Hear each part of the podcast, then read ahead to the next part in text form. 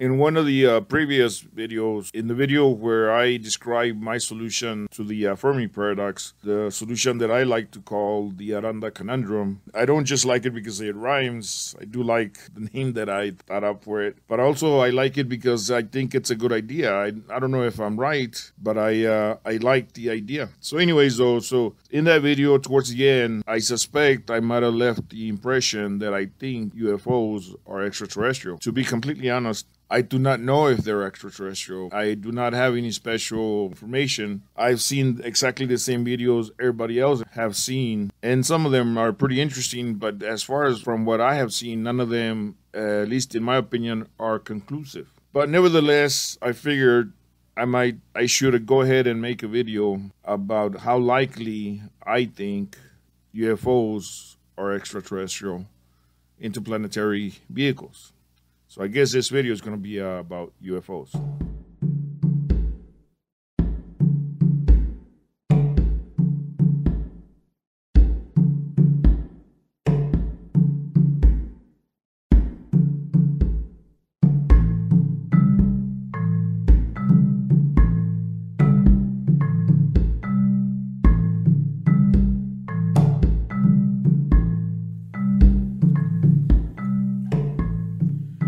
I actually get that question a lot. Do I believe in UFOs? It's actually the wrong question, or at the very least, it's phrased wrong. Even though I know that this is not what they mean, but what they're literally asking me is Do I believe people when they say that they see objects up in the sky that they cannot readily identify? And even after those people explain it to a third party, maybe an expert, the expert cannot identify it. Do I believe them? And the answer is yes.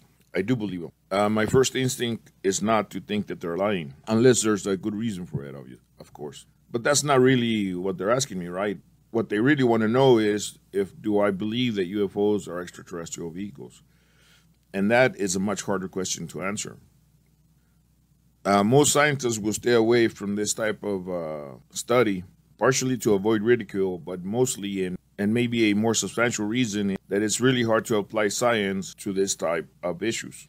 In science, when you come up with an idea, you're supposed to test your idea. Well, how are you going to test it when the object, whatever it was up in the sky, is long gone? So, at least in this instance, for lack of a better word, science is, is inadequate.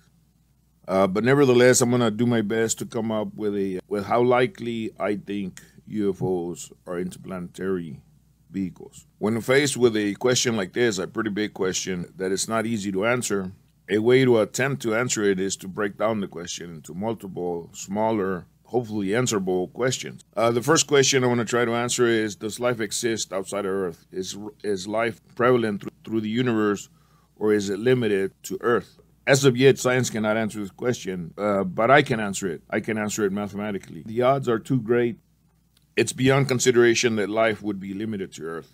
And uh, and not only would, would life be prevalent throughout the universe, it's likely prevalent through our solar system. There's a few places within our solar system, the moons of Saturn and Jupiter, that life probably exists. The second question is does uh, does that life that we, we are certain exists throughout the universe does it evolve into intelligent life are there civilizations out there like us and maybe even more advanced than us? Again, the answer is yes, and not just yes, but a definite yes. What I mean, again, is that it cannot be a no. The odds are too great to even consider that life, uh, intelligent life, would be limited to Earth.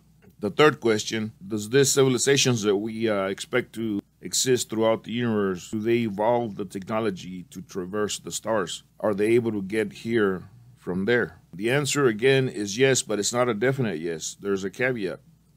The caveat being, do they last long enough? Do are there civilizations out there that are a million years old, maybe even a billion years old? If that's the case, then the answer would have to be a yes. Given enough time, as long as those civilizations have existed enough time to have developed technology, there's no reason, no real reason to to suspect that they could not. Ultimately, the question is do uh, civilizations survive themselves? Do they survive their own vicious tendencies to their fellow men? The one example we have of a civilization, which is ourselves, it doesn't look so good. We've come to the brink of nuclear war multiple times.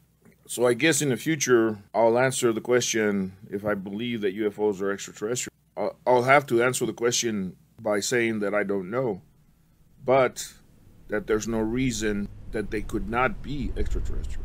And in fact, we should hope that they are. Because if they are extraterrestrial, that means that they survive their own suicidal tendency. That strongly implies that we might survive our own, that our instinctive tribal nature, that we might eventually overcome it. So I guess my ultimate question would be that I hope that UFOs are extraterrestrial. Because if they're not extraterrestrial and, uh, and civilizations out there don't last long enough to travel the stars, that means that strongly implies that we will not as well. I guess that's it.